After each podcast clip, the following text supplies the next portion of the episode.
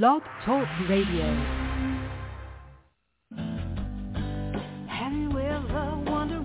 Welcome to Mind Shifters Radio with the Forgiveness Doctor, Dr. Michael Ryce.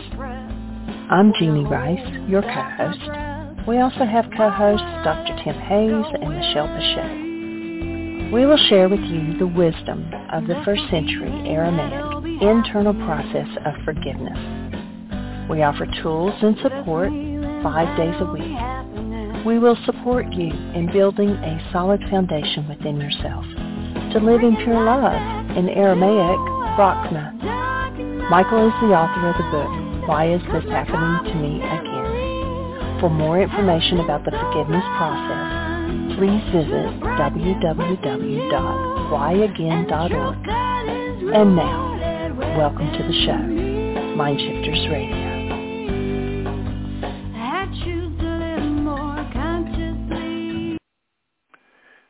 Welcome to Mind Shifters Radio. I'm Tim Hayes. I'm your host for the first hour. And today is Thursday, December 14th, 2023. As always, we're grateful to everyone who's joining us here today, whether you're listening live or through the archives, as we spend another couple of hours teaching and supporting people in using some of the most powerful, effective, efficient, and accessible tools I've ever encountered – these tools are available absolutely free through the tireless efforts of Dr. Michael and Jeanie Ryce on the website at whyagain.org. If you go to that website and you click on the two words that say Start Here in the upper left-hand corner, it will take you to a page where you can download and read Chapter 24 of Dr. Michael Ryce's book. His book is titled, Why Is This Happening to Me Again? And that chapter of the book contains a narrative description and explanation of the primary tool in this work. That tool is called the Reality Management Worksheet, sometimes called the Reality Management Wake-Up Sheet, and it's a tool I've been using to great effect for over 19 years now to improve the quality of my life and most of my relationships and to turn any negative emotional experience I have into part of the infallible guidance system that each and every one of us has been given. You can also download the actual worksheet process itself. It's a simple PDF file. Click the link, download it, print it off, copy it as often as you like, and use it over and over again absolutely free. You can also go to your app store and type in the three words Heartland Aramaic Forgiveness. And if you do that before you're done typing the word forgiveness, you'll see the glowing heart icon. If you choose to tap on that, it will let you download a completely free and private app that contains the reality management worksheet. It contains an abbreviated version of that worksheet process, and it contains a copy of the Dragon Klingon game, which is a wonderful way to introduce these tools to even younger audiences. We hope people do all of that soon and often, primarily because it tends to improve the quality of people's lives the more they actively apply these tools in their lives, and secondarily because it tends to prompt comments, questions, answers, and testimonials. If you have any of those to share with us, we'd be happy to have you do that by giving us a call at 563-999-3581 and press 1 on your phone. If you'd prefer not to do that or you're listening through the archives but you'd like to give a testimonial or get a question answered or give some feedback, you can email me at tjh at mindshifters-academy.org or you can email Jeanie at J-E-A-N-I-E at whyagain.org. That's W-H-Y-A-G-A-I-N dot O-R-G. And we're highly appreciative whenever anybody chooses to do that because it makes it far easier for us to live into our intention with this work. The intention we have with this work is to be of service, and that's just a whole lot easier to do when we know how we are serving you, how what we're doing is landing for you, whether it's useful in a specific way or a general way, and whether or not there are specific questions we can answer to help you get the most benefit from the use of these tools. So, I have someone with a hand up. Area code 970. You're in the air. Who do we have and how I'm can we here. support? Is it? Hey, can you hear me? Yes. Is this Dr. Tim? Yes. Hi, this is Carrie Ellis. All right. Let me turn up my volume a little bit. You're saying this is who? This is Carrie Ellis. Let me get some All right. headphones. I think we might have a little delay too. How are you today? I'm doing well. Good. So interesting. I get to talk to you. Um, I haven't talked to you probably but once in a blue moon, maybe. Um, hmm. So, can you hear me well enough, or you want to wait a second Yes. while I plug these headphones? Yes, I can hear you. Um, so last night I was doing some worksheets, and I thought it would be really nice to talk it through with one of you guys because oh, the worksheets work so well. I mean, you know, once you know how to use them, and you do use them, and they're in my 21st Century Superhuman books also with credit to Dr. Michael Ryce. Um, but they are just such a wonderful tool and they do just relieve the pressure of the emotional baggage that we carry. and it does bring it back to self. But I thought I would just run it by you and see what input you could give me.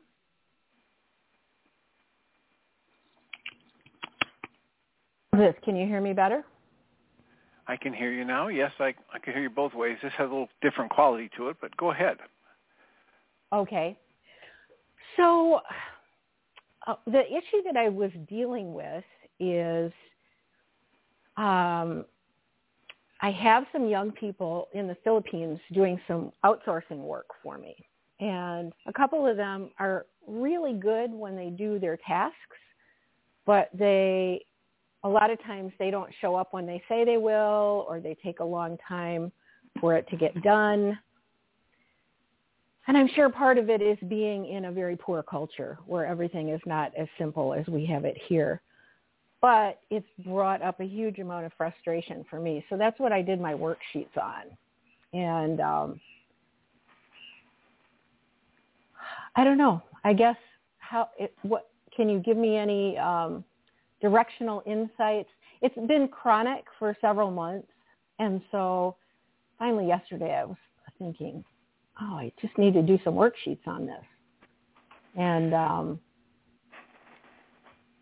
so I did, and I felt a lot of clearing, a lot of, you know, opening up to other levels. And yet I still feel some layers of frustration in there. Okay, and so what's the thought you're using to generate frustration? Mm. Boy, let me grab my notebook that I wrote in last night. Um, I think it's, I wish they would show up when they say they would.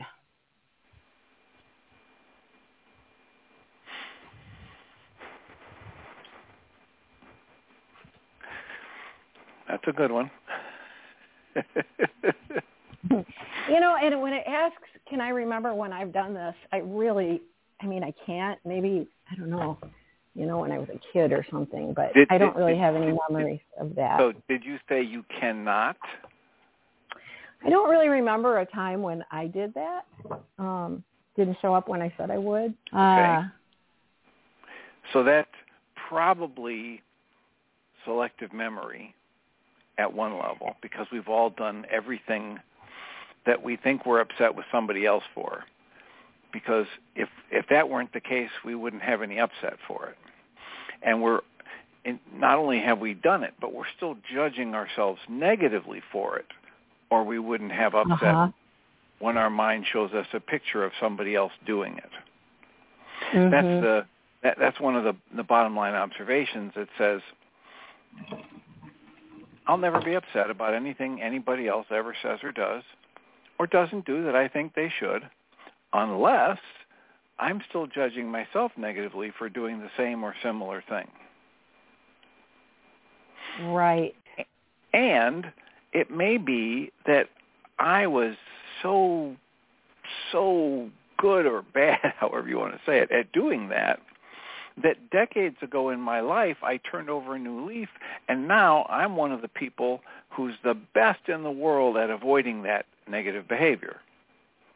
And mm-hmm. still, if that negative behavior shows up in my mind attached to my image of somebody else and there's any upset in me, it means I'm still judging myself negatively for doing the same or similar thing. And so one of the ways to kind of uh, extra charge or, or you know put the, the, the worksheet on steroids is to ask myself, okay, let me describe the the behavior or trait that I that my mind is telling me this person is exhibiting. And I start going through some descriptors. Well, they're being irresponsible. Well, they're being you know, lazy. Well, they're being, um, you know, wishy-washy. Well, they're just being disrespectful, and I get I get that emotional charge on one of those words, right? I go, oh, that's the uh-huh. one. so so now I just want to take the take a breath or two and ask myself, when in the recent or distant past was I disrespectful in this case, the example we're using, that I'm still judging myself negatively for? And if I sit with that question and let it bubble up, something will come up. It may not be the right, know, like the key issue right away, but I'll have some memories of things. If I have an emotional charge around somebody being lazy or disrespectful or impatient or whatever, it's going to be because I'm still judging myself negatively for doing that or something very similar, even if it was in the distant past. And so now when that memory comes, now I can either start doing EFT tapping or reality management worksheets or what Michael calls the um, mind shifter tool, that targeted journaling, around my negativity, my negative judgment of self for that pattern. And when I finally uncover, let's say I remember something from when I was X number of years old, fill in the blank, 20, 15, 7, doesn't really matter.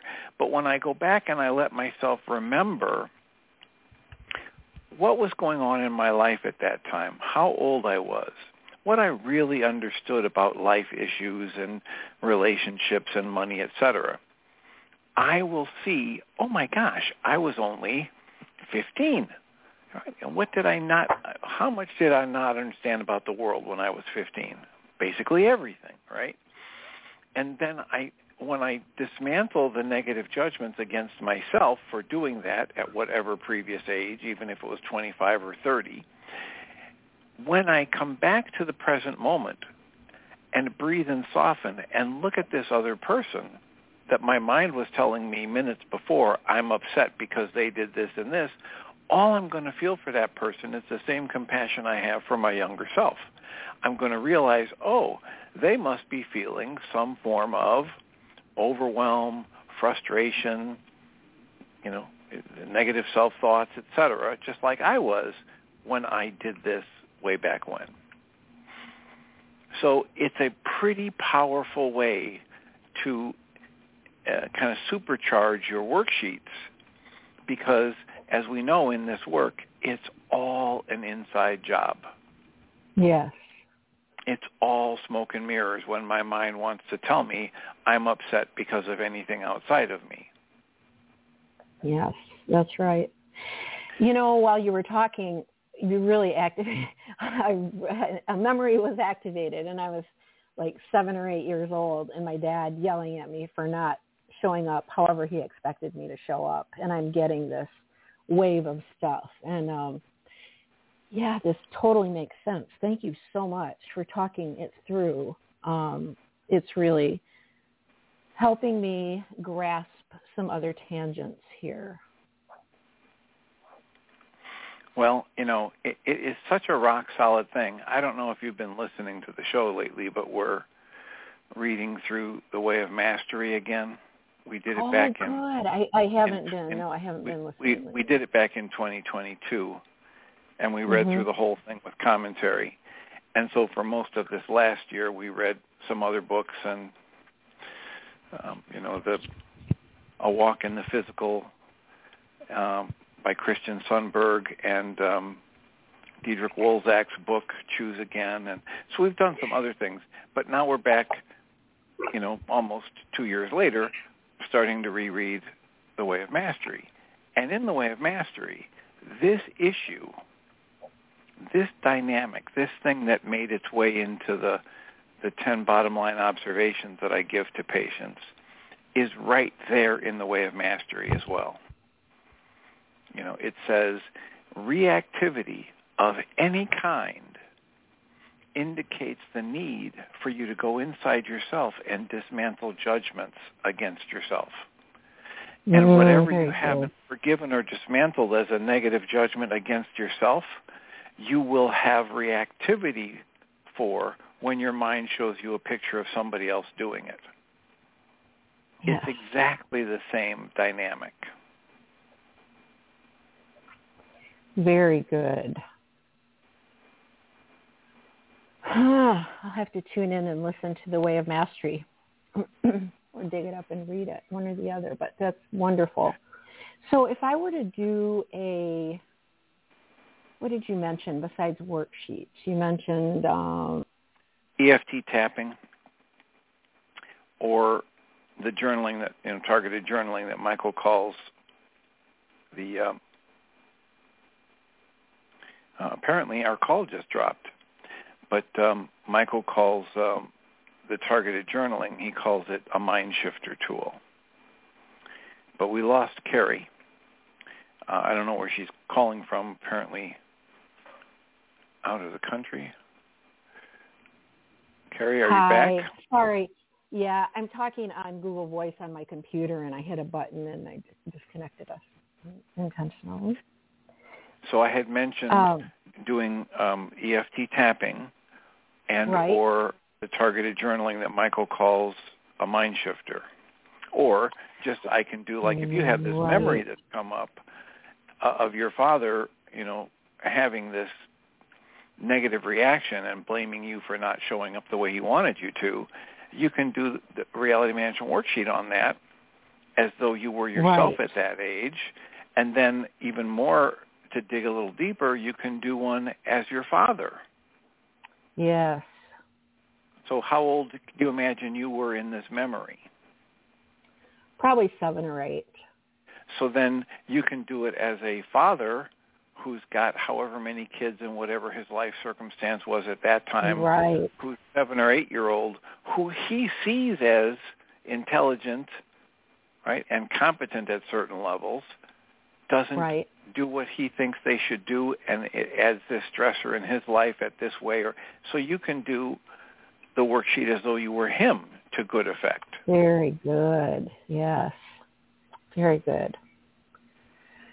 So if I were to do a mind shifter, could you help me consider what how I would start that?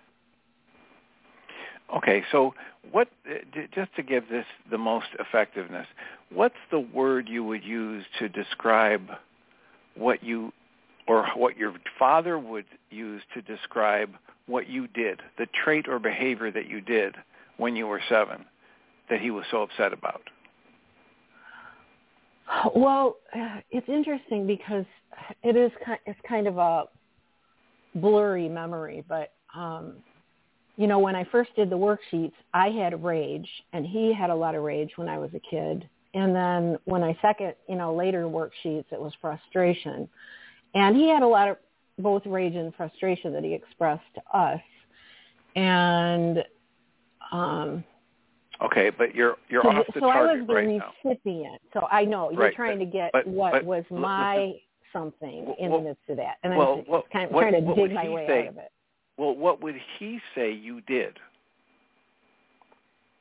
I just want to say I don't know. Um, Right, right. maybe but, that I didn't do a good job on something. That would probably be it.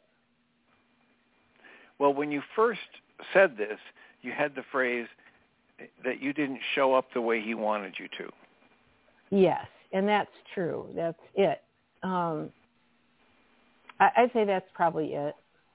Okay, so would you say, yes or no, it's fine, that he was disappointed Yes. in you or Well, it your appeared performance? that way. It appeared that way. But all we're asking for is, as you hear the word disappointed, does that make really good sense that he would be that upset based on what you know of him from your past and how he used to get upset with things? Or is there a different word that he might have felt about you?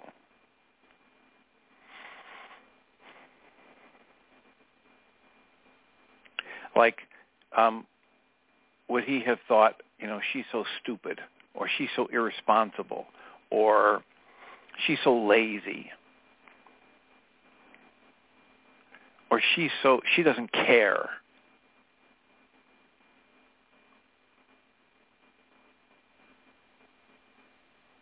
What's your best guess about what his interpretation of your behavior might have been that would have sparked such rage?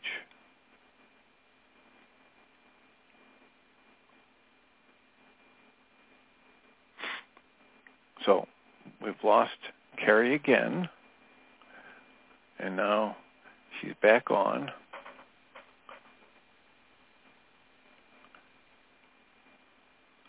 We're trying to hook up. Are you back? Yes. Yes. Can you hear me? Yes. I would say disappointed was a good word for how he felt Okay. about Okay. So then the then the mind shifter so then the mind shifter would be it's safe and healing for me and I love it when people create a picture of me as being disappointing.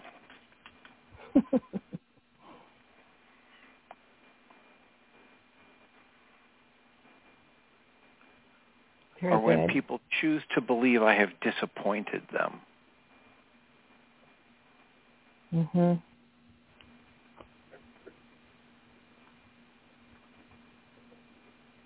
And then what would I be writing then? Um, Well, what's your first thought when I say to you, you know what, Carrie, it's really safe and healing for you whenever anybody thinks you've disappointed them.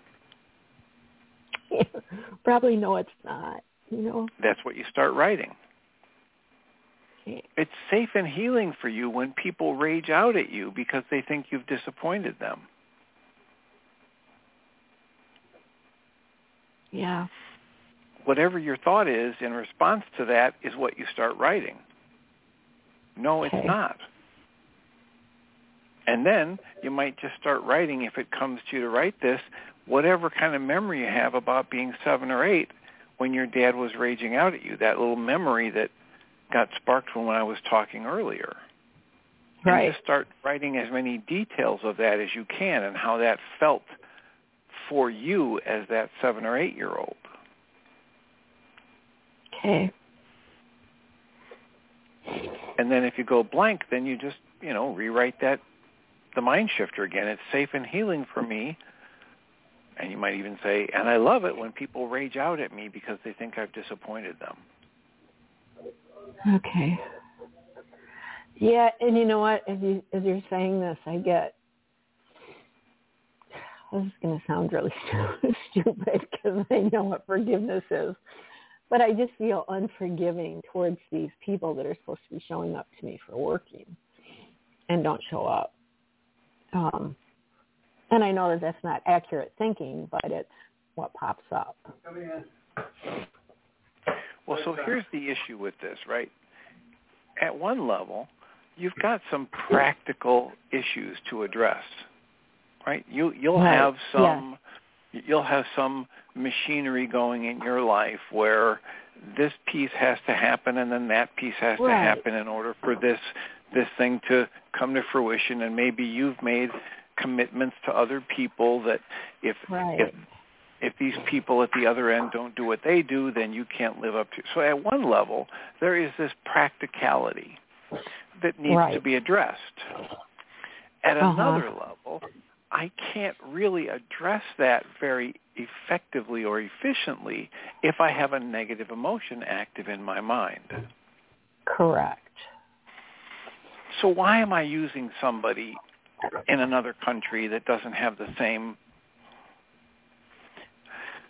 values or ethics or ease of lifestyle that would allow them to be as punctual as I want?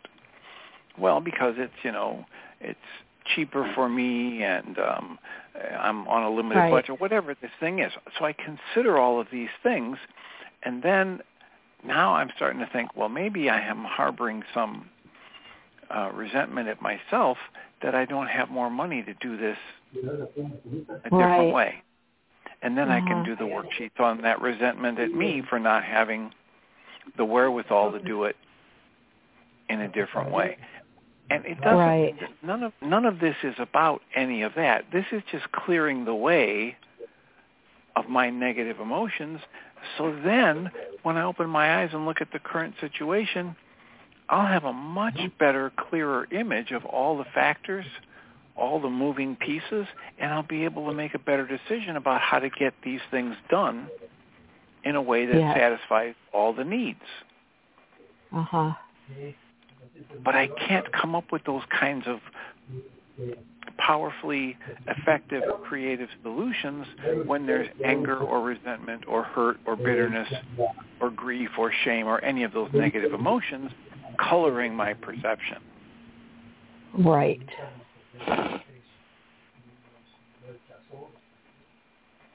Very good. I'm taking notes. That's really good. I really appreciate it. I really appreciate you talking me through it. Sometimes we get stuck in our own stuff, you know, even if we are, even if we do know the tools. It's like, oh my God, how do we get out of Absolutely. this one? Absolutely. That's that's the purpose of a show like this or the support groups or, you know, uh, the, uh, the access that Michael and Jeanie offer on an ongoing basis through the the app that where people can, you know, it's the reason for all of that is because it's so needed. Yes.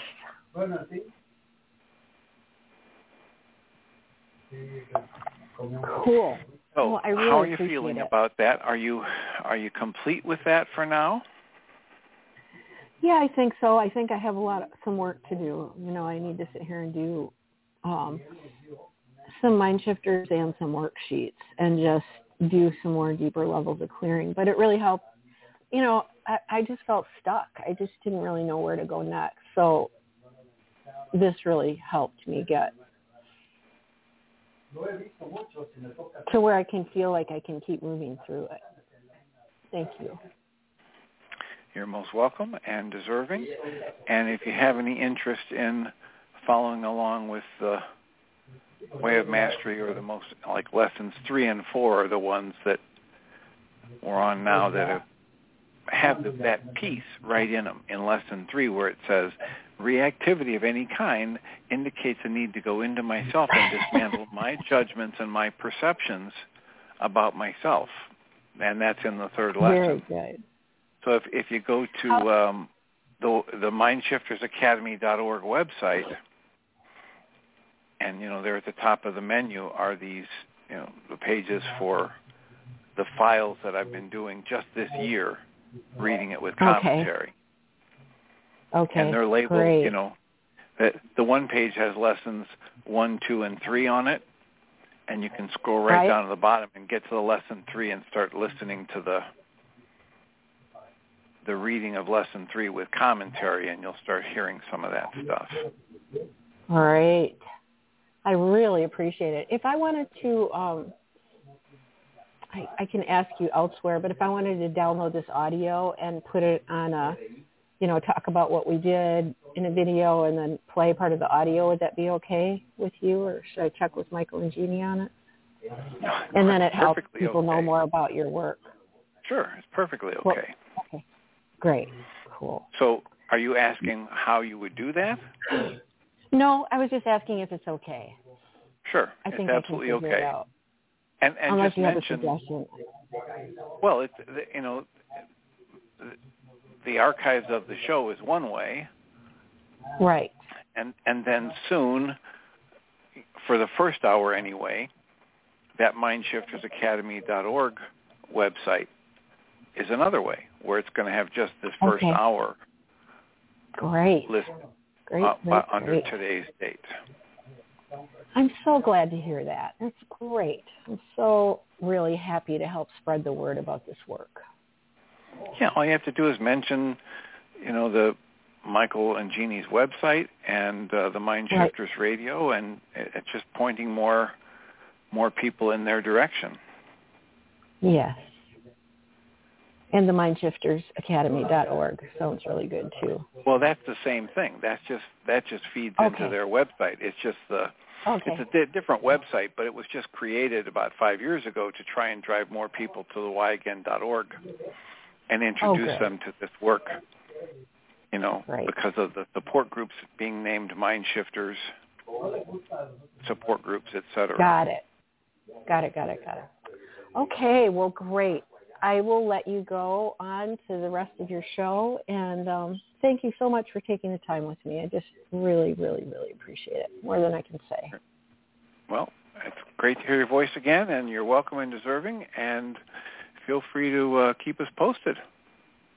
I will. Okay. Thank you so right. much. Will you be on tomorrow? Or Yes, okay.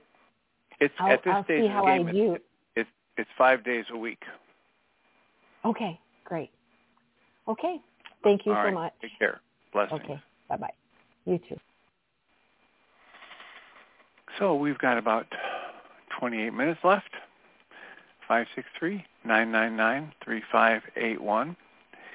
Um, if you have a comment or a question, like Susan Bingham does. Hi, Dr. Tim. That was really good. I've taken to go for long walks in the morning. It's been going on for years. And one thing I do is a lot of, I talk to myself, process things. And I had a fight with you this morning on my walk. I talked, I was myself and you both. I'm not going to need the radio show anymore. I actually, I loved what you did with, with Terry, Carrie, whichever it was, I couldn't hear. But It's Kay, and it was Carrie. oh, okay. So I uh, this morning when I got up, I I read the New York Times online, and I usually don't look at the news first thing in the morning uh, because it's often a trigger. And sure enough, there was a trigger, and some of these pictures are shown a lot on different feeds, like in Facebook, of animals who are starving and freezing and they are pets that have been left behind of necessity out in Ukraine or something. Groups asking for money for food for these emaciated beasts. And so I go into a terrible state. And I think I know some of the origins of that. My question is, here we are living separately and we do have feelings for creatures and other people. Let's hope we do. Do we ever get to the point where we can feel incredible sorrow and and um, concern for a, a fellow human or a beast, and and yet you don't call it a trigger, and you're not unhealthy. It's a healthy thing. And uh, anyway, if you want to, I asked you that question in my mind this morning, and it, I got to, I got an answer. What, what, Maybe what was I I saying tell that you was what so, you said. What was I saying that was so argumentative? well, you know how Michael likes to watch movies that trigger things because he wants to clean everything out, which is so optimistic of him. So I'm thinking, all right, there is a line and it's probably different from everyone for everyone, but there is a state you can be in where you see a great need and you feel a great amount of love and compassion for a person who's suffering or a creature who's suffering. And yet you're okay. You're okay, you're breathing and you're okay. You're I wouldn't even say detached because already that means there's some maybe it is detached. But in a, anyway, you said, well, think of it as what level of upset. If you're at a level of upset that's affecting your health, for instance, it's gotten into your cells, it's not, you could make yourself sick. If you can get it to the point where you can be, have equanimity, balance, you still have the concern. You may have a lot of feelings about something, but you are an effective action taker if that's what requ- is required, or you can put it aside without having given, without having uh, um, made it so you haven't given its due. Boy, there's something in there that isn't digested. I can tell. I think it's a belief that I have to go through something in order to get to that point. Otherwise, I haven't been a kindly human being. I'm a bad person if I don't do that. Okay. Okay. There, there it is. There's Yeah. the judgment, right? Yeah. And the judgment is always in error. Okay. You know, your original question, is it ever possible that we just see something and have a tremendous emotional response and it's okay? And um, the, the answer is that's exactly what we're talking about, that whatever happens in the flow of life, we're okay with because that's life. You know, Byron Katie says, everything that's already happened was just perfect. How do I know that? Because it happened.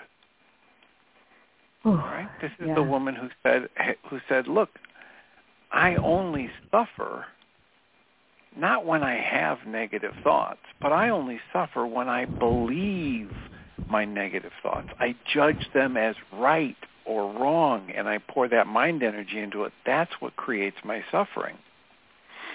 So Michael Singer talks about this um, ability to just step back and observe the flow of life, like we would watch a symphony or a play or a football game in which we didn't have any vested interest in who wins or loses. We're just enjoying the pageantry. And he says that's just like um, Krishnamurti, one of his quotes is, the highest level of wisdom is observation without judgment, observation with allowance and surrender. So I watch the flow of life. And this doesn't mean I sit back and do nothing because if it's being presented to me, I love this thing where David E. Martin was, he wrote this book, Lizards Eat Butterflies. Oh yeah. And, uh, and, and in it, and he tells a story of um, being somewhere in one of these countries where um, he's driving in a foreign country. And he's in this he's been picked up from the airport in a limousine. And as they're driving they're driving past this unspeakable poverty. And they're in a limousine. They're in a fancy ultra limousine. And they're going to this fancy Yeah. place. And he Mm. says to the guy he's there with i can't believe this. This can't be right. This has to be wrong. Look at this. And the man Mhm. says to him what if it's all perfect? And part of the perfection is you're seeing what these people have need for and you're you're recognizing it and you're one of the people who has some of the resources to help turn it around so it's not that we're recommending that you just sit in a cave and isolate from everything that's less than what you would judge as perfect. We're talking about being right here in the flow of life and maintaining your peace and letting the flow of life act on you and have your flow of response be directly in accordance with what the needs of the moment are and what your resources are for addressing them. So yes, I might feel a tremendous flow of energy through my heart space that, you know, Mm. he he talks about things like the um going to the uh, the best Shakespeare performance ever of one of those traumas, dramas, you know, they, whether it's Romeo and Juliet or something else, and you're sitting in that theater and you're so moved, you're crying. It's eliciting Mhm. all of these intense emotions from you. And you start thinking before the, the play is even over, oh my gosh, this is the best I've ever seen. I've got to tell my friends about this. I've got to come back here with some family members. This is amazing. Well, you you can imagine that happening, right? Because this tremendous Yeah. performance playing out on stage in front of you and it's eliciting through you in your heart space all of these intense emotions. And he says, Mm. but but when it's in your day-to-day life and the way you interpret the life events and the samskaras that you've loaded in your energy system, you're not so happy about it. You don't want Mm. to invite people to share it with you. Mm. Why? It's just this flow of energy. It's just life. Unless we judge it and we say it's wrong or it's bad or it shouldn't be happening. And that's how we create what we would ex- experience as something painful that we don't want to have happen. Whereas in the other experience, not only even though it's really intense emotions and we're crying, we're experiencing it as wonderful and we want to bring friends to share it with them. So it isn't the energy, it isn't the thing that's happening, it's what I interpret it as. It's the judgments I put on it. It's it's the essence of, you know, what we're talking about here in lesson 4 and lesson 3 that uh, you know, I'm I'm creating my experience of whatever flows past me by how I choose to interpret and respond to it. That's another way to say it.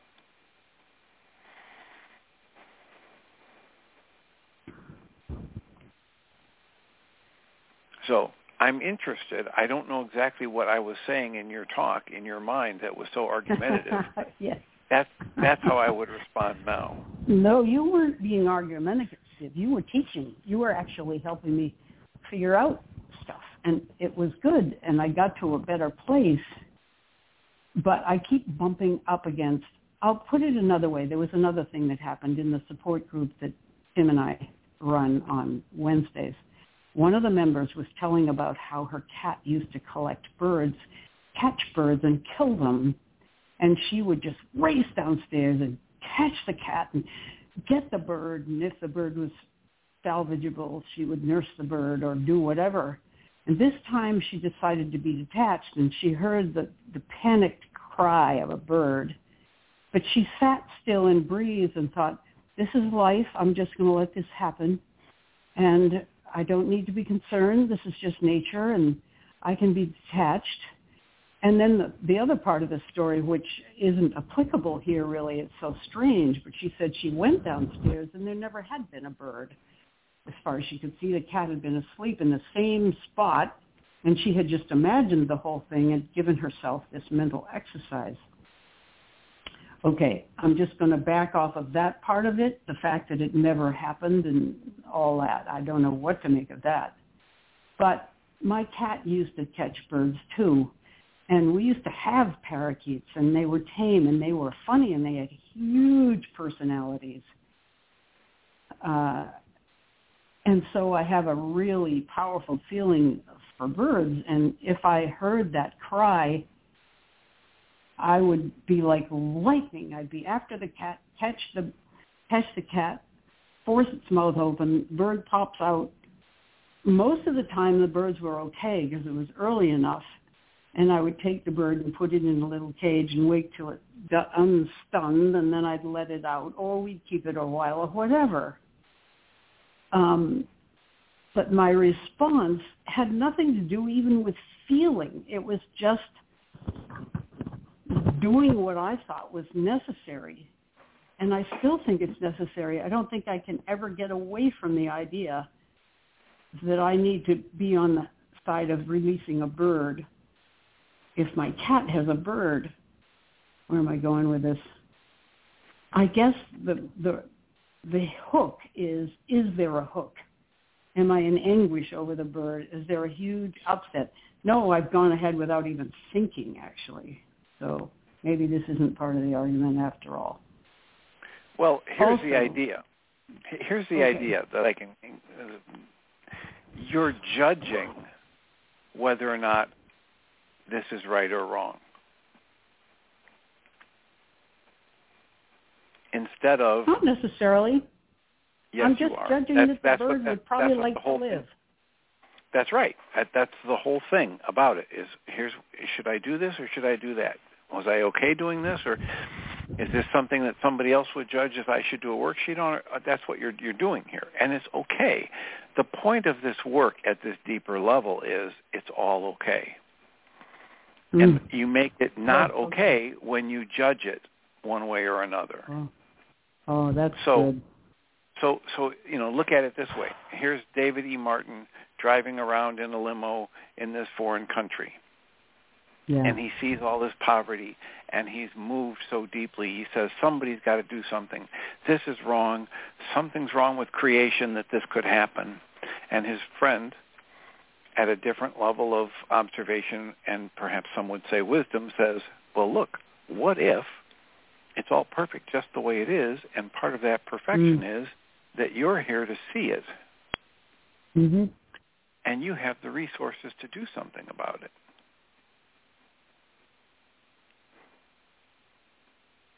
Same thing here. Yeah. What if it's all Mhm. perfect? It's fine if Yeah. you're not there and a cat catches a bird. That's part of nature. And it's fine that if you're there and you hear the bird and you're able to rescue the bird and set the bird free, that's fine too. It's the flow of nature. What if there's no reason to judge, should I do this or should I do that?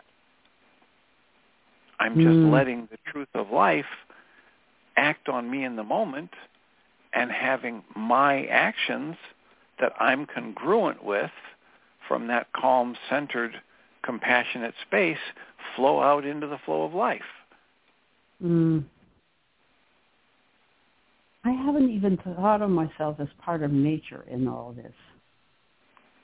If I think of myself as part of- Quit cackling. so so how do you think of yourself if not as part of life? I don't know. Question though, isn't it?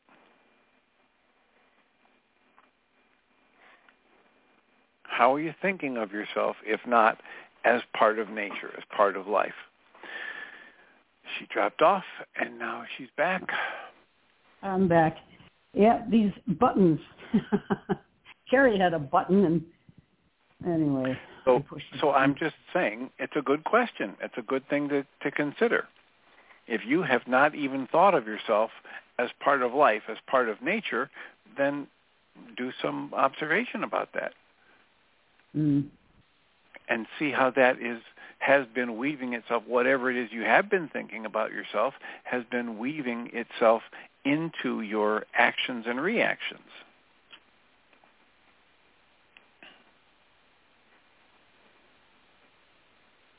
Well, I can't answer that directly right yet, but I'm going back to what you said about Michael Singer and how he talks about surrender. It's about releasing an overblown sense of responsibility and just taking whatever responsibility is natural right then or somehow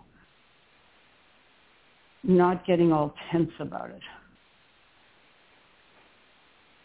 Anyway, I'll have to think about that. Well, that goes right in line with what Way of Mastery asks us to do in the fifth lesson as Keys to the Kingdom. It says, allow, surrender, you know, be in the flow. Mhm. And by the by the third lesson, it's saying the whole process of forgiveness is dismantling of judgments at every level of yourself and of others. Mhm. And so when you when when you get into the when you get into the process of judging at any level and then you have some reactivity. The way of mastery says any level of reactivity indicates a need for forgiveness for dismantling your judgments and your perceptions. Mhm.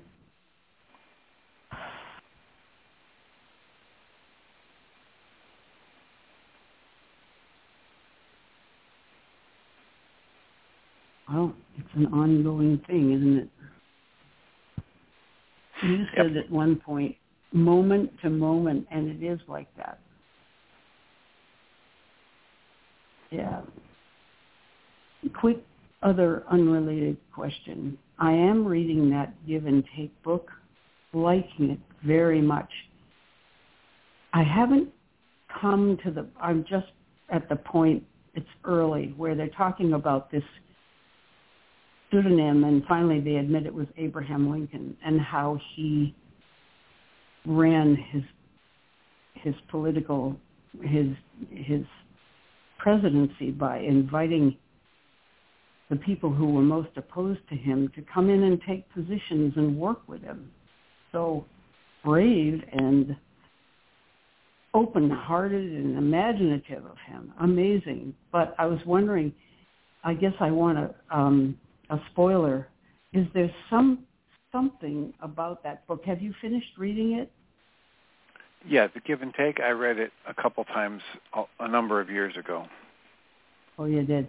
Was wondering if there's something in there that you're adding to the way of mastery in your own work on the radio show, something you had in mind. I guess I want some kind of a quick fix to whatever might be going on and haven't found it yet, but it's very interesting to have a look at givers and, and matchers and takers. Well, the, the the primary thing is, you know, one of the one of the big things that I took from that book that I still use in my life on a regular basis is I I try to make sure that uh, a large percentage of what I give is being given to other givers and I limit more and more what I give to people who are just takers or matchers. I see, and I I I totally get that.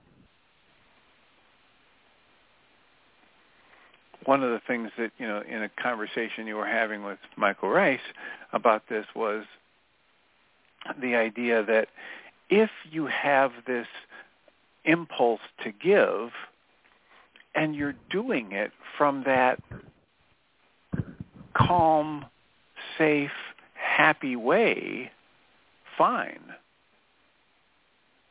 But if you have this impulse to give and then you've got all of this, oh, but dang it, you know, they should be doing their own work, and then it's not so good.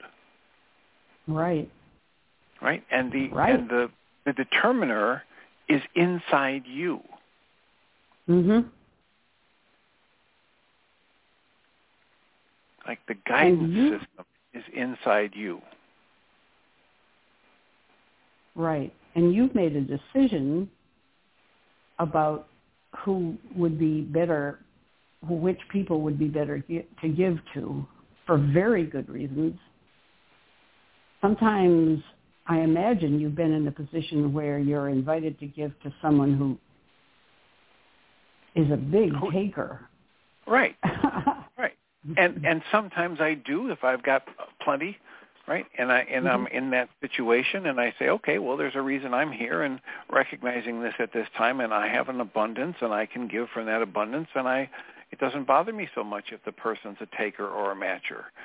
And yet, mm-hmm. on a regular basis, when I consider doing something, giving, just plain giving, not not getting into mm-hmm. a business deal of give and take, but an actual just a gift of something. Mm-hmm. I consider how are these people living? How are they viewing themselves in the world and the the system of life? And I use that as part of my consideration for how much I give and whether or not to give. Yeah. And you do that out of a peaceful, centered self, a whole self, not a self that's triggered in any way. That's exactly. Me, it's very easy. Ex- yeah, that's, that's great. exactly right.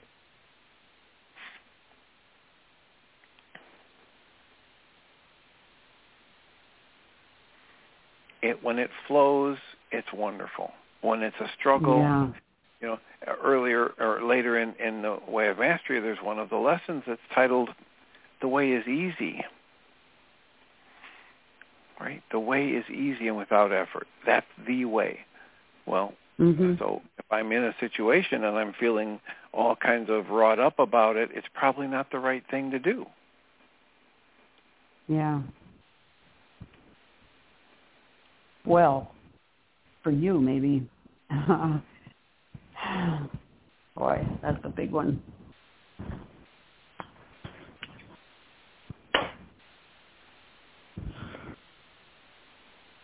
Well, that's just what I've taken from the situation that the various situations life has taught me, some of my best teachers, um, research like done in that book, Give and Take, and and I've I've worked with it, and I found that's what works best for me.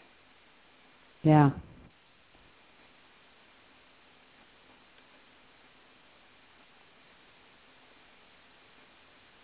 And of course, I can't give from great abundance to everybody I see who's a giver. Yeah. Right? Because I don't have infinite resources in that way. Mm-hmm.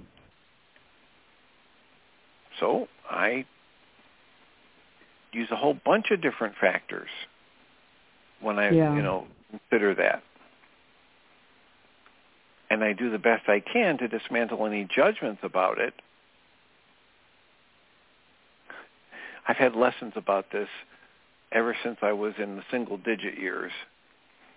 Mm. I just I just flashed on a, a memory of going to feed the deer uh, at, at a at a fenced in enclosure up in um, Marquette, Michigan, and we were all given these little packets of carrots by our host, and they were all cut in these nice little things. And and I I was I just happened to be standing by the the adults, and this little deer, really a little fawn, was coming up and and you know wanting some carrots and so I was trying to give and the adults by me kept saying hey you know give me one give me one and so they were taking my stuff and I yeah. was just devastated I was I was crying myself to sleep that night because that poor little deer wasn't going to get enough to eat and wouldn't survive. Mm.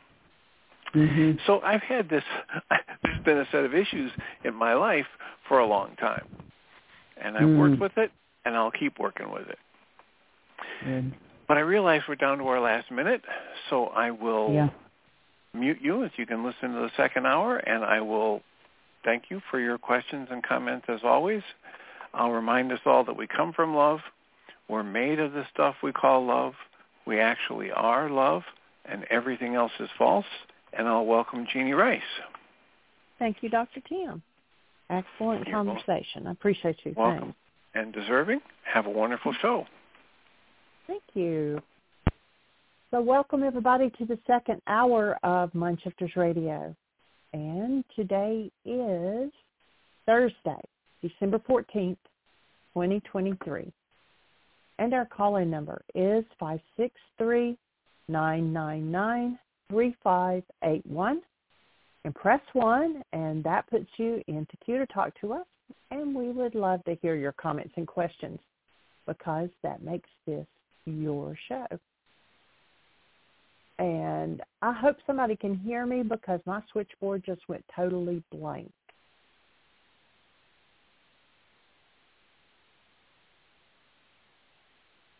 Oh, I think it's back.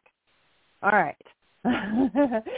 I had a startle there for a second, and I thought, oh no, why'd the show disappear? Totally blacked out, like there were no callers, no chat room, or anything. Thank you, Susan. She texted me and said, I can hear you. it was like everything disappeared in front of me. All right. Well, Michael hasn't dialed in yet. We'll give him just another moment. And I think he's expecting a caller to call in with a question. Um, a young lady who's been doing this work for a long time and uh, she said she had started doing the worksheets again, and she had some questions. So we, I'll keep an eye out for her phone number to pop up on the switchboard. And uh, we're glad that you all are with us. And uh, I was just double checking, to make sure I had her number so I would recognize it. So Michael is with us now. She's not with us yet, Michael, so I'll keep an eye out for her. Welcome to the show.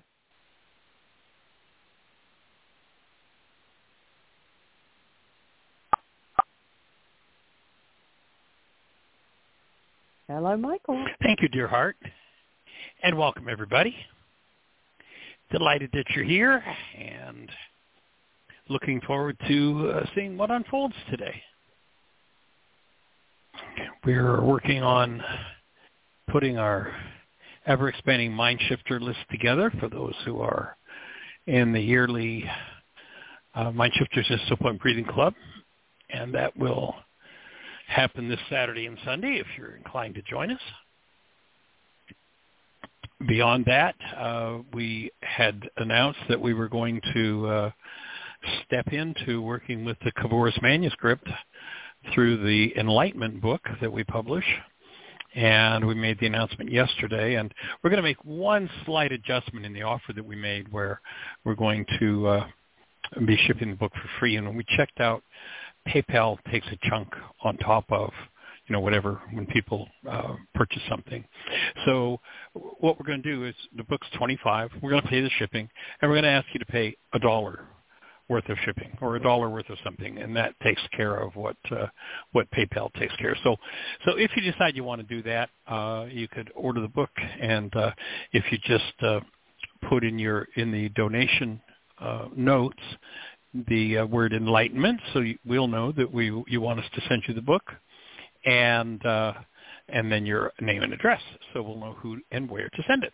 So I'm really looking forward to that. I've been spending a little more time with the Enlightenment book. I haven't really opened it in a while, so looking forward to uh, seeing what unfolds as we step into that study.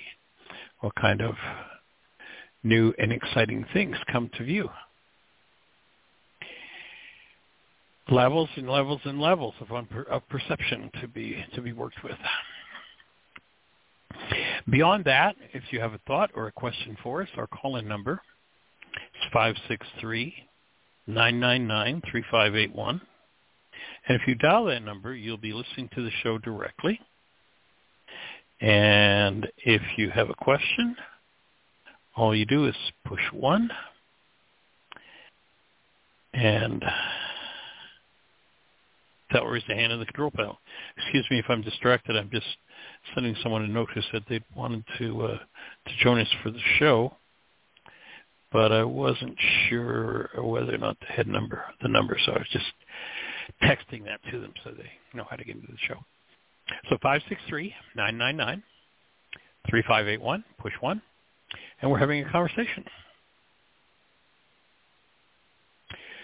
So what's most exciting on your mind?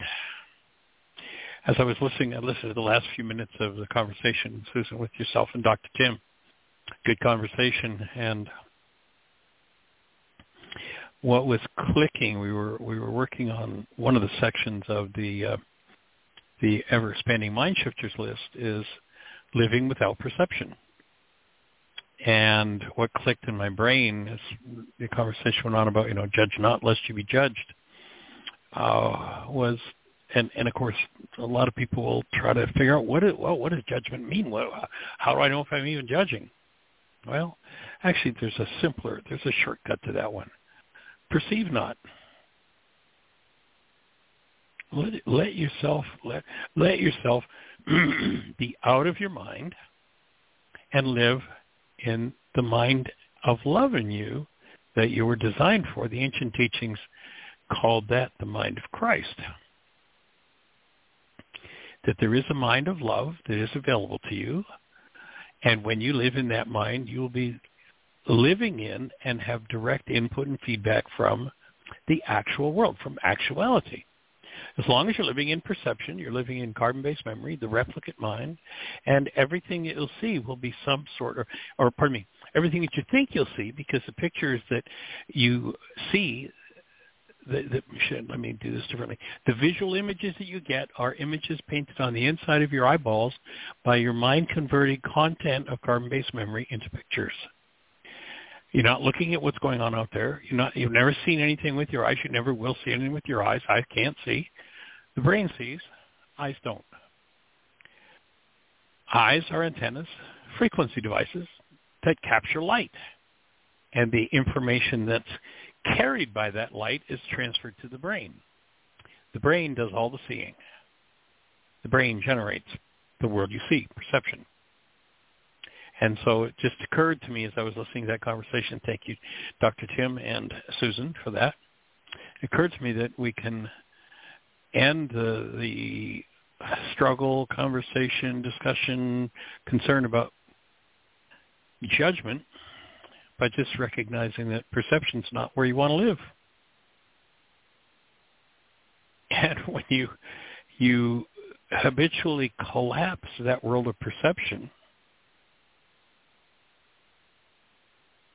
then you get to move to a place of corrected perception because the unconscious dynamics that play out from the replicant mind are healed through that process of forgiveness. Then you have a space where the actual energies of the actual world become available to you.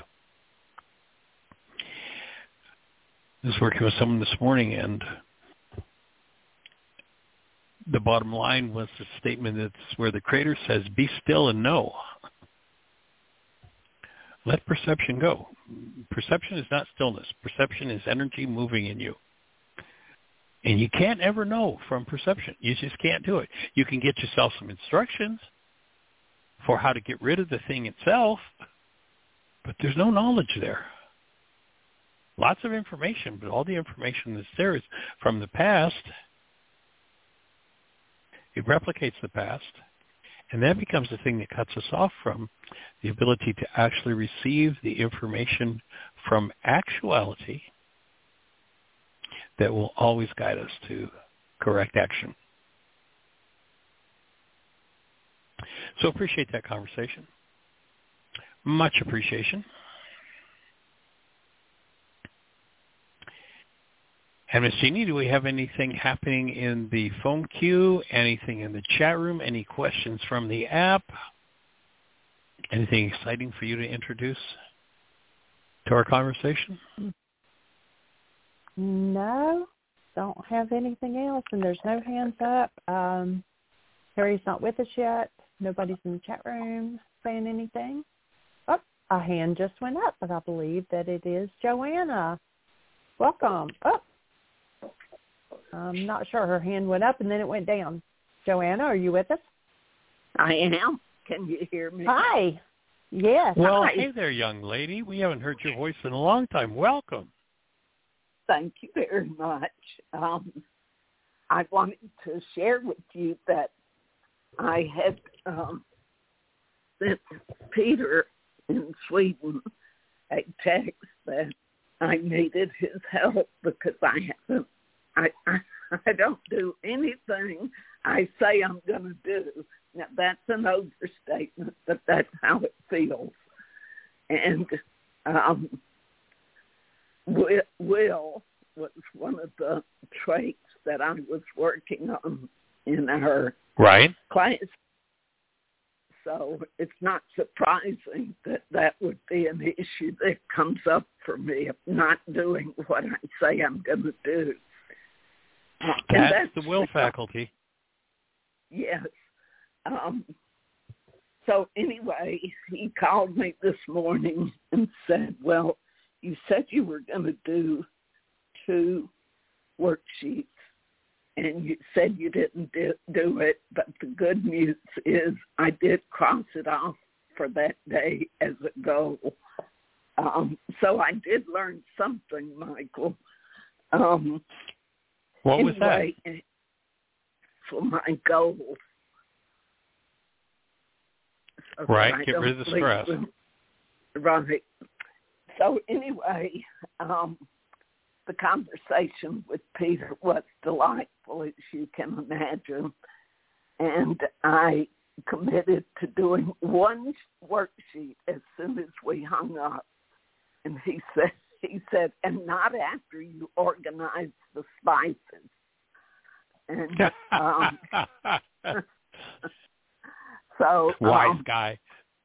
yeah, I did it, and it was such a wonderful reminder of the many things I learned in those courses, and um, and then you know synchronicity being what it is used now, and it's so easy to forget that what I think I'm seeing is what I'm seeing. Um, and you know the reminder that the brain can only process so much data and it's a speck of what I'm exposed to. So it's a best guess of what's really happening out there. And, That's it, um, exactly. So it was, yeah, it was just really good to hear you uh, restate that and it felt wonderful just doing just that one worksheet felt really good and encouraging to do more. Yeah, you know, with 50 years under my belt with this work, and still boggles my mind that 2,000 years ago, this man Yeshua knew exactly how to collapse false perception, collapse carbon-based memory with all its stories, and give us an opportunity to enter into the world that with perception we have voided and get back to that world where which is where we're designed to live. It's just like it's mind boggling.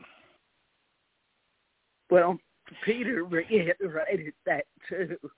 And if I'm not wrong, didn't Peter for years his career was bringing um, wisdom teachers to Sweden to Yes. conduct classes and so forth. And he said again this morning, he said, this is the most powerful tool I have ever run across. Yeah, there's nothing uh, that I know of in the world that compares with it. And the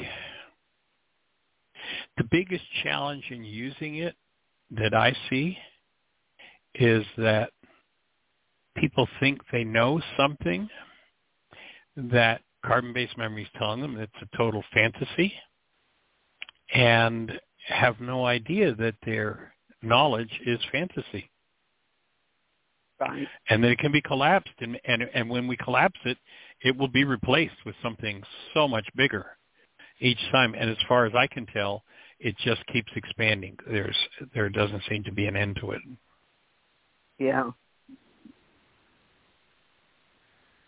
Well The, um, congratulations on that new insight Right. Well, um, my mind has been surfacing, painting pictures of me that for me that um, of, of regarding my younger son.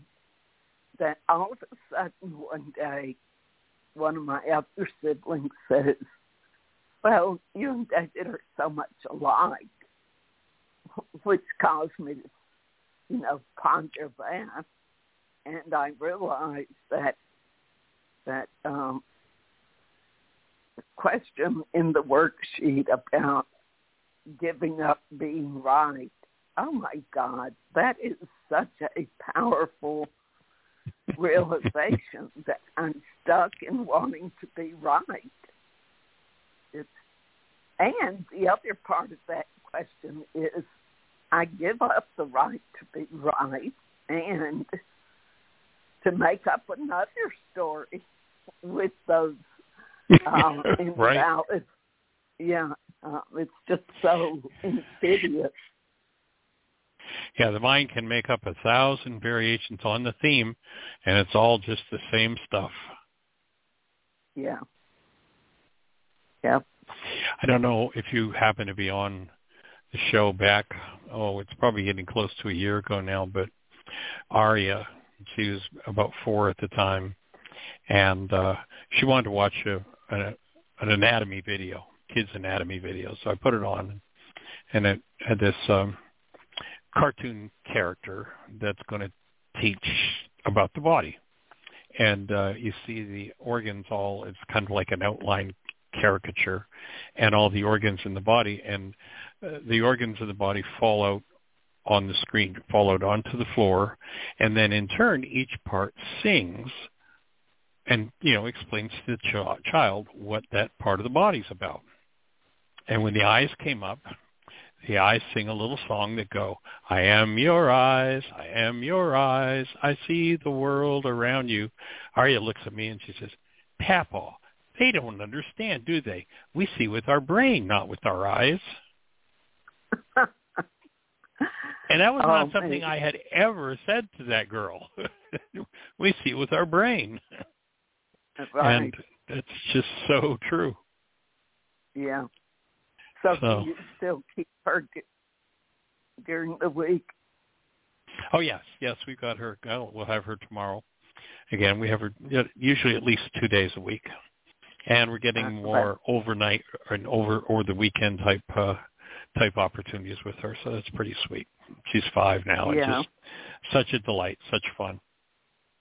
the last uh let me share two things that she has done i said i i really want us to help her stay in the intuitive knowing that she's in but the other day well a couple of weeks ago she told me about a dream that she had about unicorns and i said well that was a sweet dream she said oh i control my dreams she said i tell my mind when i go to sleep what i'm going to dream about and i do and so they're Wow. always sweet dreams. Yeah, she said so they're always sweet dreams.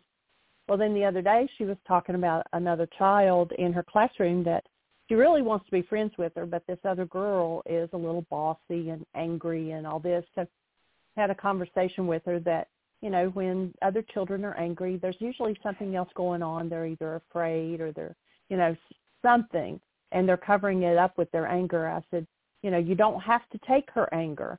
I said, but be the space for her.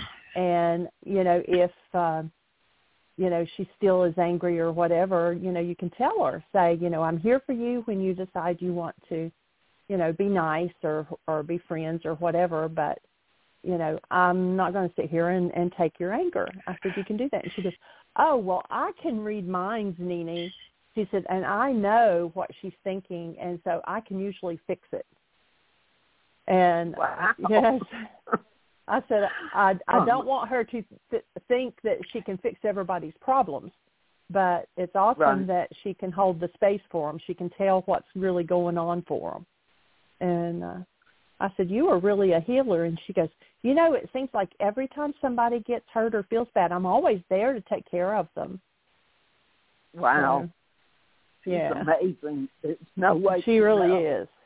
what she picked mm-hmm. up from being there when you're doing the radio program. Oh, yeah. You know, but less being steeped in it by just being with you. Yeah. Well, you remember, and you were you were on the show way back in the early days, or some of the earlier days. You know, the first year and a half, Showtime was her nap time, and she always uh, went to sleep on my shoulder listening to the radio show for for the first Wow. year and a half, at least two three days a week.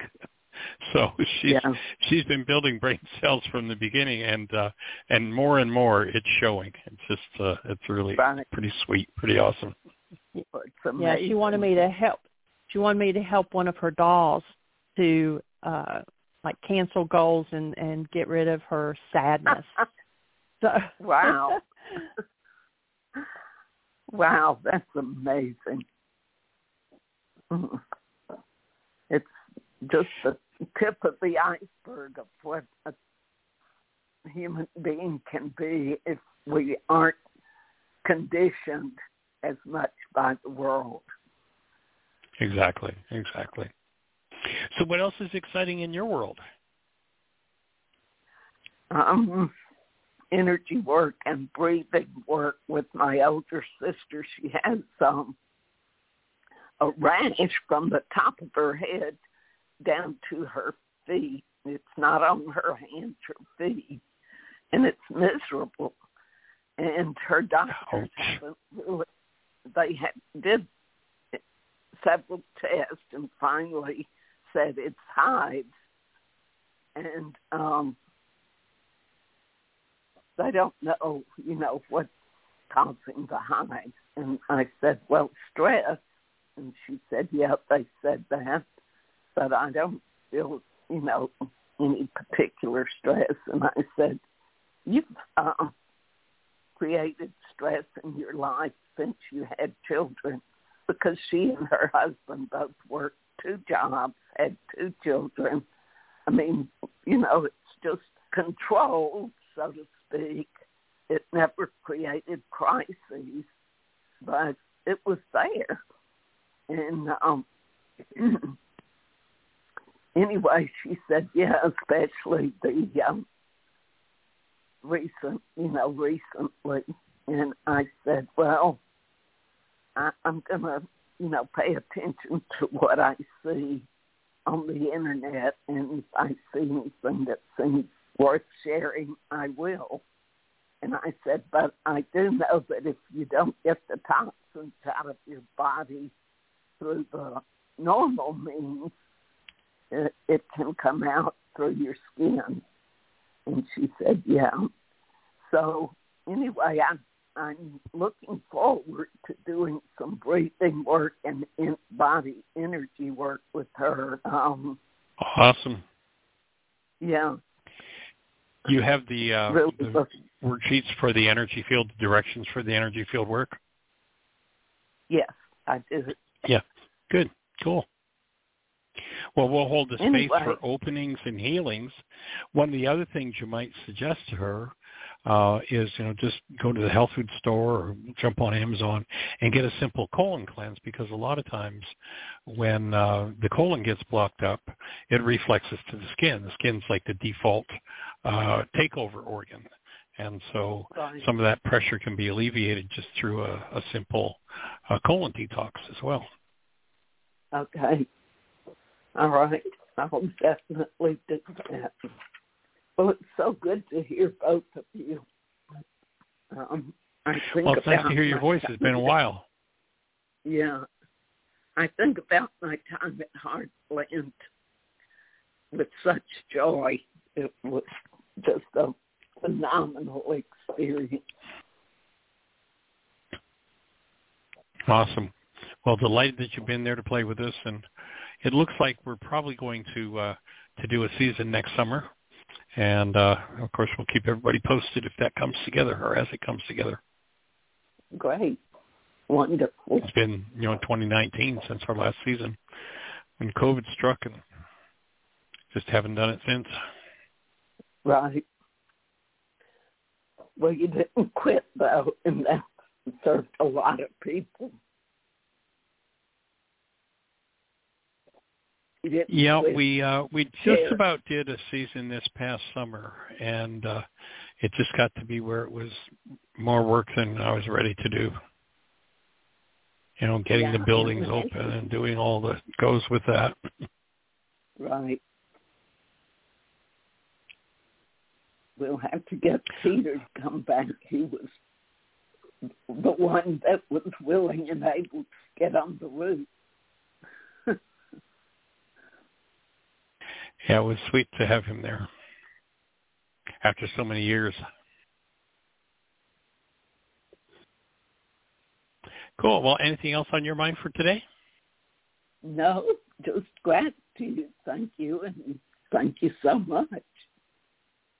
All right. Appreciation, extending love in your direction. Take care.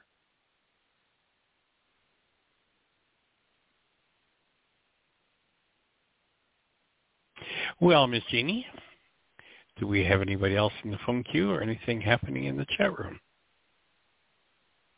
No, Tippy is with us all the way from Thailand. So welcome, young Oh, good. Yeah, she had texted me and said she was likely going to be there today. Extending love in the direction of your brother Tipia and uh, holding the space for his healing. It sounds like maybe some things are opening up, moving in the right direction. Had a hand go up. I believe it is Mr. Terry, 336. You're on the air. Good afternoon, folks. Well, hey there, Dr. Bowling. How are you? Marvelous, marvelous. It's just a gorgeous day. Your con- last conversation um, prompted a couple of questions. One, Okay. I, I still I know I have the um, direction for the energy field work in one of my booklets, but do you actually post that on your website too? No. No, No, Okay. it's something I that, that so. you know, it's like the still point breathing process. It's something that takes personal instruction. And I wouldn't put it up for somebody to just pick up and, and think they can do it without some instruction. Great. So that's the, probably one of those items that, that uh, well, for one, you know, I, I found that to be very beneficial in the fact that for a couple of different reasons. One is that it was another demonstration that we can help each other know, we don't have to have years and years of training and schooling and paying lots of, you know, expensive tuitions and stuff. That That's right. through a little a, a process, you took us through that process a few times. You were there and available. Should there be any questions? But it was really um, a relatively easy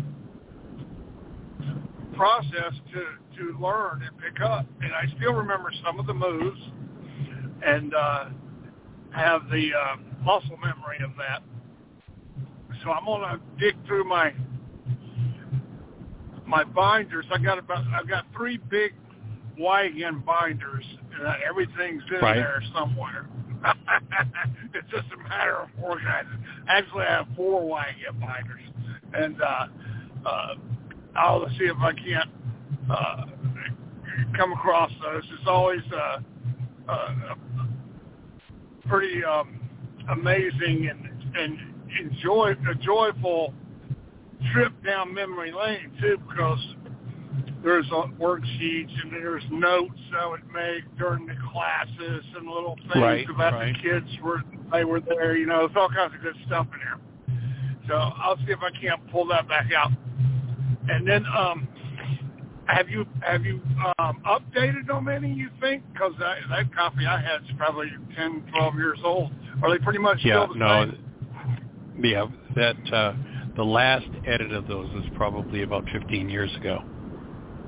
And Yeah, you know okay. what what's in that those those different steps to go through the whole structure that that is a uh, it, when I when I first discovered still point, you know, I mean I'm practicing medicine and I'm working with people, but when I first discovered the still point and realized what it was, my pursuit then became what do I know of, what have I experienced over the years that helps people to move into still point. And that's what that whole energy field uh, thing is. I mean, there's probably, oh, there's 20 years of study, probably 50 different classes to assemble that that I did, that I took. You know, like in some cases, you know, I think like some of the steps are from, let's say, polarity therapy. I mean, I spent two years studying polarity therapy. And so here are the steps that I've observed put people into still point. And each piece of the energy field work is something that through experience, uh, and, you know, whether it was when I was studying chiropractic or whatever it was, was uh, what what helps people get into that space where they go into that high speed processing place. And So that synthesis is a good 20 years of work. Probably, mm, I don't know, maybe eight or ten thousand dollars worth of classes to put those specific Yeah. pieces together from all the different stuff that I'd done over the years.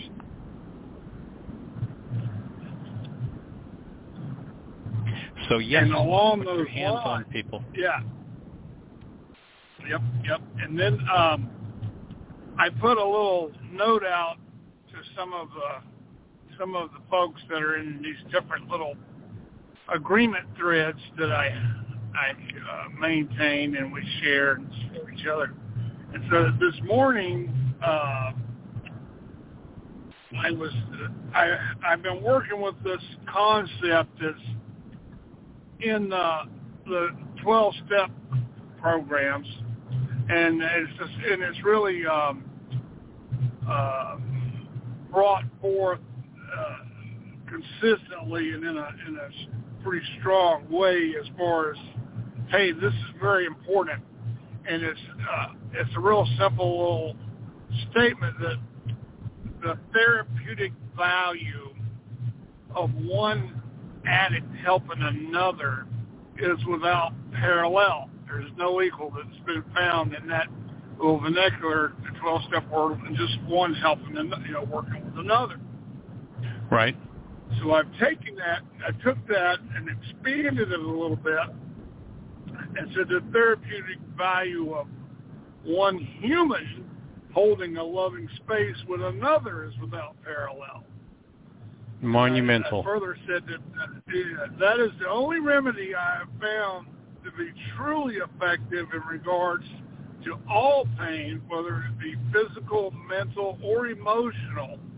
When we support each other, the pain lessens. Uh, and I did t- put a little piece that said Dr. Ryce, Dr. Gendlin, 12 steps. These are my methods of dealing with life and they have at the core one person sitting with helping another. And then know that you're not alone. You're never alone. There's always someone that's willing to, if you look, there's someone that's willing to help you because it's a reciprocal experience. And uh, with the holding of the space in still point, phenomenal. Probably the first time in some people's lives that they will actually have someone just sit and listen to them for, you know, the whole hour, listen to them breathe, just be in that space with them. It's just, it's, it's beautiful. And then with uh, Dr. Gendlin's work, same thing. Two people, they're hold, one's holding space while the other does a little focusing, which is very similar. They're similar uh, dynamics, and they're they're Right. they're an active, uh, uh, you know, active listening kind of action. So um, I wanted to put that out there to you how how beautiful that is, and then the, the uh, still point piece to it, the, the little exercises. I got to dust that back off and uh, look at that because now we're doing the breathing on the weekends here on on the the, the monthly um, groups. So that encourages me to get a partner that will participate so that we can actually do a little bit of this uh, work, you know, that involves the the um, methods that you taught, you know, that you taught me. That's uh, uh, that's that's something that's been forming with me here for a while. I want, and that was very connected to that dialogue with the previous lady. And then one other thing I want to put out there before I turn it back over to you and get some feedback is that now, you know, I've done the uh, master cleanse several times. Uh, I find that it takes a real effort for me to get my mind in, in the right space to persevere, but that you know to get just to get psychologically ready for it, it takes some effort. Right. And uh, then I've done done the um, the one that was uh, I think it was uh, created by some some fellow uh, over in France, and they use a clay that uh, I picked Right. up at a health food store. Bentonite That clay? was years ago. Yeah, it was something like that. I had, it's been a long time since I thought about that. So I wanted to ask you, is there another method, or if it, would you would just talk about any of those methods? I feel like I could really benefit from doing, uh, you know, a colon cleanse, and I wanted to get your Right. input, input and thoughts about what Sure. what you think might be the most uh, beneficial and effective for me right now. Yeah. Well, I suggest that you jump on Amazon and search for a book called Tissue Cleansing Through Bowel Management. Tissue I've Cleansing got Through that Bowel Management. from the last. Yeah. Okay. Yeah, you referred Okay. that to me before. Tissue cleansing That's through bowel management. Yeah. Now, right. in that book, Jensen, the author, lays out five, six, seven different types of cleanses from a very simple one right up to a thing called Oh. the Colema process. So, you know, you can start with something simple or go midway or, you know, the, the Colema process is like, it's just about a, a week full time where you're paying attention to your detox and your cleanse. And actually it was, Uh-huh. it was created by a gentleman named V.E. Irons. And the last time I was on a platform with V.E. Irons, we were presenting at a conference together. Uh, and that's probably mm, 25 years ago now. He got up on the stage, he was introduced, and then he had his wife bring over his brand new baby. He was 82 and held up and introduced his new baby to the audience. Oh And he's the one who created the Colema process. And uh, Wait a minute. you know, How was his wife? I don't know. I never really met her. She was there, but I didn't mean she was. Okay. She wasn't 82. Let's say that. Yeah. Okay. Just wanted to make sure. Yeah. She was a, a young woman. I, I I don't know exactly Yeah, what, but probably you know maybe uh, mid to late 30s. But uh, obviously at 82 Yeah. he was rocking it. He was So, rocking. Okay. Yeah. I mean, he was vital. a He was that one. Yeah. And uh, and actually, the man who, you know, introduced me to that, Bernard Jensen, we had actually done a conference. Uh, oh, geez, 30 years ago in Delray Beach, Florida, or pardon me, in Deerfield Beach, Florida. We spoke at a center that was run by a psychologist, and we were both part of the same conference. And he was in his 80s. Uh, and he was out there promoting his book and just, you know, he was on the road and just as vital and spry, as clear in mind as, as you can imagine. So, you know, detoxing works. It's, uh, it's an important step in the process.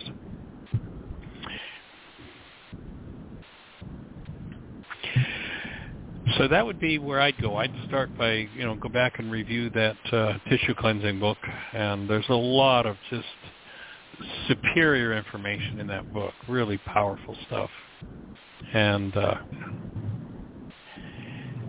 you know, start uh, start, you know, water in the morning. Stay away from the food for a while. Or one of the things that uh, that Jensen used to say is, you have to earn your breakfast. You don't get up Uh-huh. and stuff your face with food. You earn your breakfast. You don't you don't Yeah. eat breakfast until you've worked. And uh, that was one of the things that he used to push. And I know I we actually found a a, a good solid strong glass bottle that they sell a a, uh a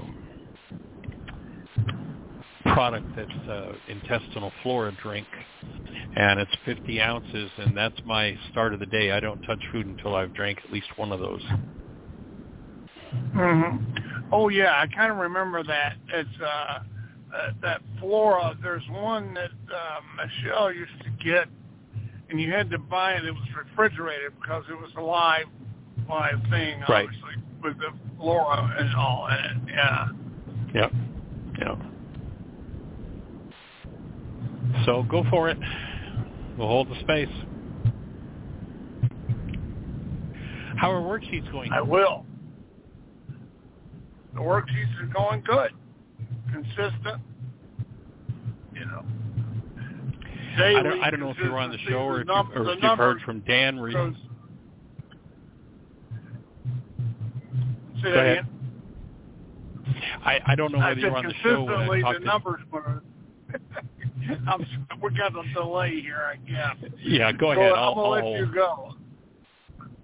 Uh, I was gonna say that worksheet process is consistent, but the number fluctuates up and down. And I didn't get on the show. I didn't hear the show with Dan on it uh, in that regard. So, uh, but I do talk to him, you know, two or three times a day. And he's going. He just did 30 this morning, I think he said. and he's got or some. It was 30 this morning or 30 last night and 10 this morning.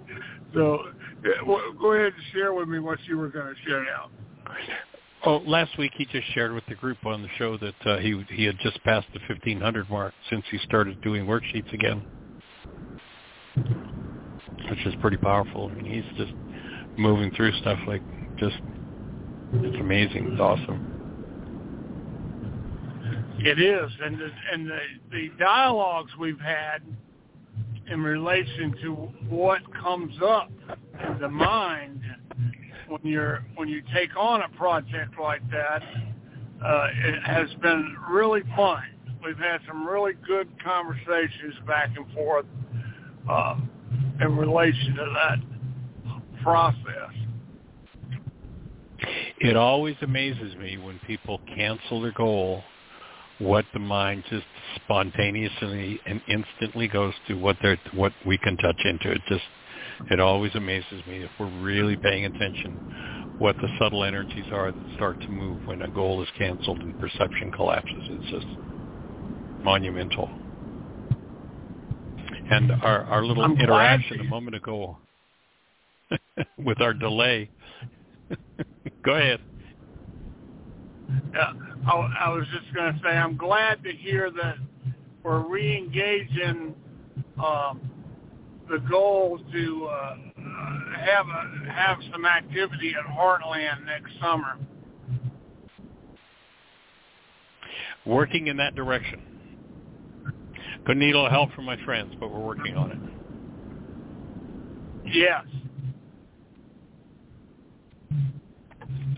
So, so our, our little interaction back and forth there a moment ago reminded me of a story about the uh, woman who uh, who goes to the doctor, and the doctor tells her that she's pregnant, and uh, he says, "Now, if you want your baby to be very polite, just rub your stomach three times a day, and that will help the baby to be very polite." And she's like, "Okay," and so three times a day she rubs her stomach, and and uh, along about three months, she goes in for a checkup, and, and the doctor detects two heartbeats. He said, now remember, you know, if you want those babies to be polite, you just make sure you rub your stomach three times a day. So faithfully throughout the whole pregnancy, you know, seven months, eight months, nine months, ten months, eleven months, twelve months, she's still rubbing her stomach three times a day. Two years, three years, five years, 10 years she's still rubbing her stomach three times a day. 20, 40, 50, 70 years later, and finally the doctor says it's time for cesarean. And does the cesarean, and when he does the cesarean, here are these two little old men, one saying, oh no, after you. Oh no, after you.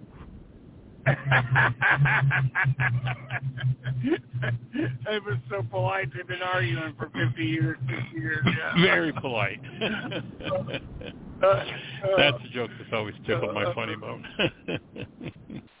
yeah, that's a funny one. well, delighted that you're out there doing the work and passing it on and uh, making it available. That's what it takes to uh, to get this to every mind, heart, and being on the planet. And we're definitely moving in that direction.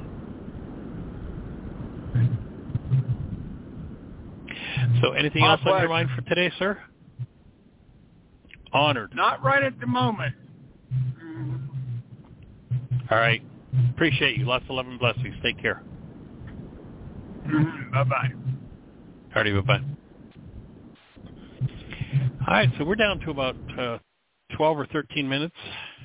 If you're out there in listener land, our call-in number, 563-999-3581. you call that number, you'll be listening to the show. And then if you uh, have a question, you push one, and we'll be engaged in a conversation. So how can we support you? So Ms. Jeannie, do we have anything happening in the chat room or anything? Harry has not called in yet. Um, Hippia says no, I in just the saw she room, just sent, she sent me a text saying that she had talked to Dr. Tim earlier, I guess. Oh, okay. Um, Hippia says uh, her brother isn't talking, but that he smiles at her when she gives him food. Uh, he physically he's much better than he was two weeks ago and she said she read the blog about the health crisis and she understands it, but um, and she thinks he's in the process of changing inside, but because he's not talking, um, she can't lead him to do a worksheet or talk about goals or anything like that. So like Right. everybody was just talking the last few conversations, just being with him and holding the space for him when you're in his presence and even when you're not. Um, that has healing power in itself. For sure. And Tippy, something else you can do, you know, you can get one of the simple worksheets, the simpler ones, and walk through you doing the worksheet yourself.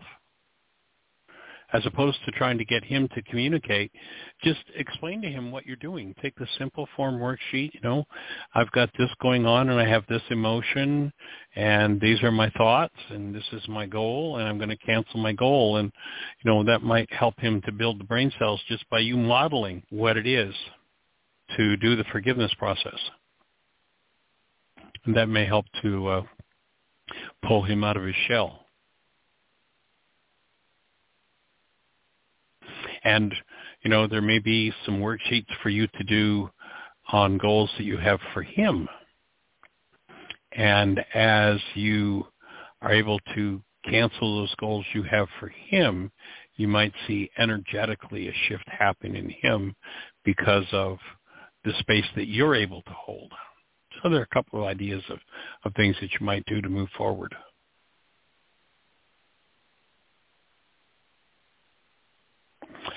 So if you're out there in listener land, we've got about 10 minutes left. Push one. What's on your mind? How can we support you?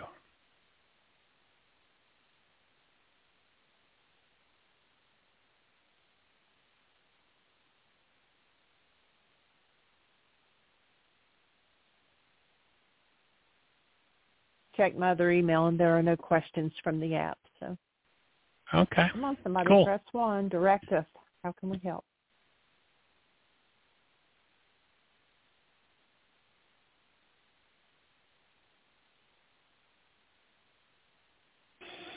Well, let's go back to this idea of, you know, the whole focal point on living without perception. Again, that's one of the sections in our uh, ever-expanding mind shifter list, one of the newer sections, is the ability to put away perception. And, and corollary with that is putting away memory. Of course, we live in a culture where memory is king, and yet when you realize, of course, memory, if I'm remembering something, it's something from the past. And few people realize that they actually have to build new proteins. You know, we think, oh, I'm remembering that direct event. Well, actually, your brain has to build a new set of proteins to represent that event. And it's not the same event at all. It's, it's a memory like, but oftentimes when we think we're remembering something directly, we're really there are other energetic patterns that are interfering. And of course, again, everything to do with memory is from the past, and perception, by definition, is from the past. And there is recognizing. Some people are like, "Well, how could you possibly live without that?" Well, here's how you could live. There's a greater mind, a much greater mind than that mind. You know, if you look in the ancient teachings, they talked about the mind of man but then there's the mind of love, the mind of the creator. And that's a mind that you can count on far more than you can your own memory bank, far more than you can believing the constructs of your mind are accurately representing actuality. And as uh, Joanna said, know, the mind is making its best guess. If you want to learn more about that, if that one leaves you with a question and you're like, well, wait a minute, I'm not so sure about that, jump on YouTube and put a search term in, Anil, A-N-I-L, Seth, S-E-T-H, TED Talk. Here's a guy who's a neuroscientist, explains the whole thing. Perception is simply the mind constructing its best guess based on one, the circumstances that you're in, and two, the content resonated by those circumstances.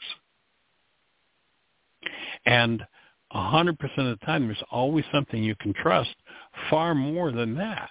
And that is by honoring the mind, the live mind of love in you and trusting it to guide you. In the ancient teachings, they called that the mind of Christ. I remember Paul saying, and again, you know, people tend to interpret words like Christ religiously. I'm not suggesting anything religious here. I'm saying that there is a mind in you that is different from your carbon-based memory. It is the live mind of love in you, and it's your birthright to live out of it. And it will always take you in the right direction, where perception, it just it's a mind that simply replicates the past over and over. And that's where the power the healing power of forgiveness comes is that when you understand that your perceptual constructs are driven by goals and you cancel those goals remember the word forgive in aramaic is shabag or shabak. It's been translated as forgive but it actually means to cancel and when I cancel the driver, the goal that I hold that's causing my mind to use this data from the past to build the world that I think I see out there, but is really painted on the inside of my eyeballs, then that world collapses. And if we're willing to trust it, there is another mind in us that will take over. And it is not the mind of man.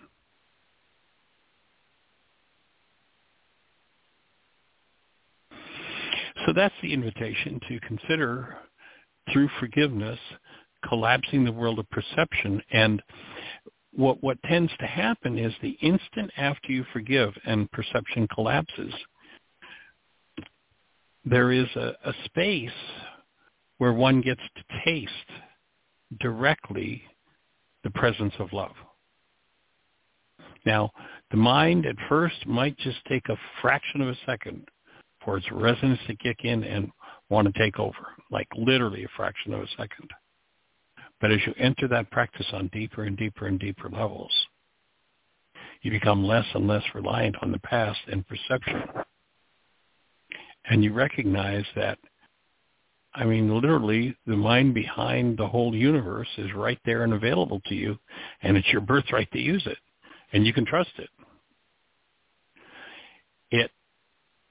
It speaks differently. You know, there's a an interesting passage, and actually in a new book that I've been working on, we have the Yeshua having a conversation with a character in the book, much like the uh, Why Is This Happening to Me Again book, where there's a character having a conversation with me, only in this case, it's a character having a conversation with Yeshua.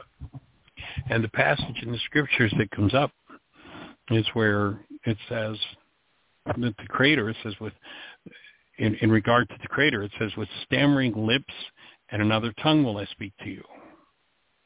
And the character is kind of confused about that. It's like, says the Yeshua, it's like, well, well, why would the creator, Gus, why would the creator speak with stammering lips and another tongue? And Yeshua offers a correction. It's like, no, no, no, no, no, that's not it. That's man's projection because we've gone to a far and distant foreign land and taken on a foreign language, and the language we've taken on is a language of hostility and fear and the past. We're listening with stammering ears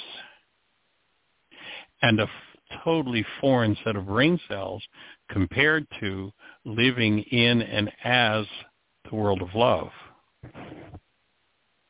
So it isn't that the creator, I mean, that's how it's presented. Of course, it's men writing that. That's how it's presented. See, the creator is doing this, stammering licks and not tongue.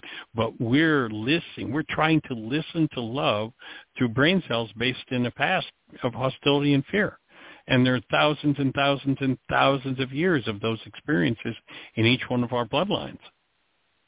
So we're the ones who are listening with crooked ears. And the power of doing your work is as you clean out the hostility and fear-based content, actuality no longer needs to filter through that actuality will no longer be filtered by that. We'll get a direct taste.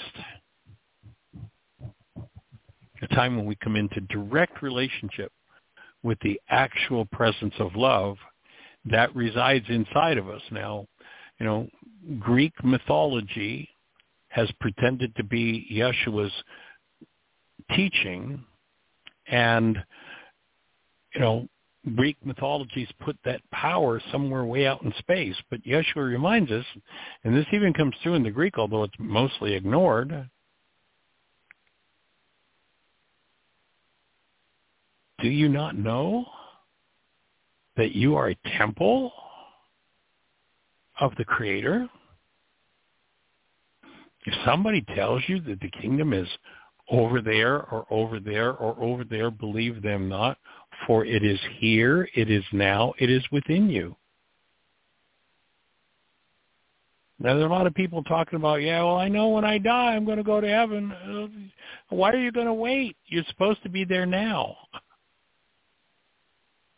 And this isn't a mythical, you know, religious journey. It's it, it's what you apply where you live to free yourself of perceptions from the past to free yourself of carbon-based memory or what was called the mind of man and literally live in the mind of love that is already in you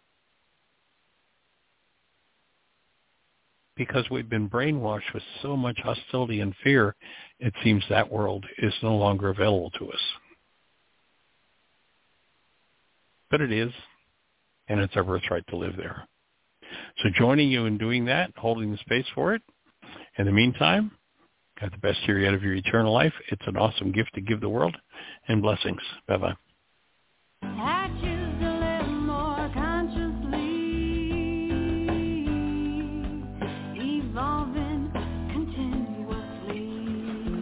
Thank you for listening to Mindshifters Radio with Dr. Michael Ryce and myself, Jeanie Ryce, and Dr. Tim Hayes and Michelle Pichet as we present the first century Aramaic internal process of forgiveness. We are here for two hours every Monday through Friday from 12 noon to 2 o'clock Eastern Time on Mindshifters Radio.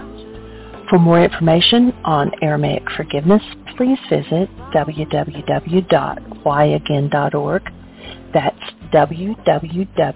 www.whyagain.org.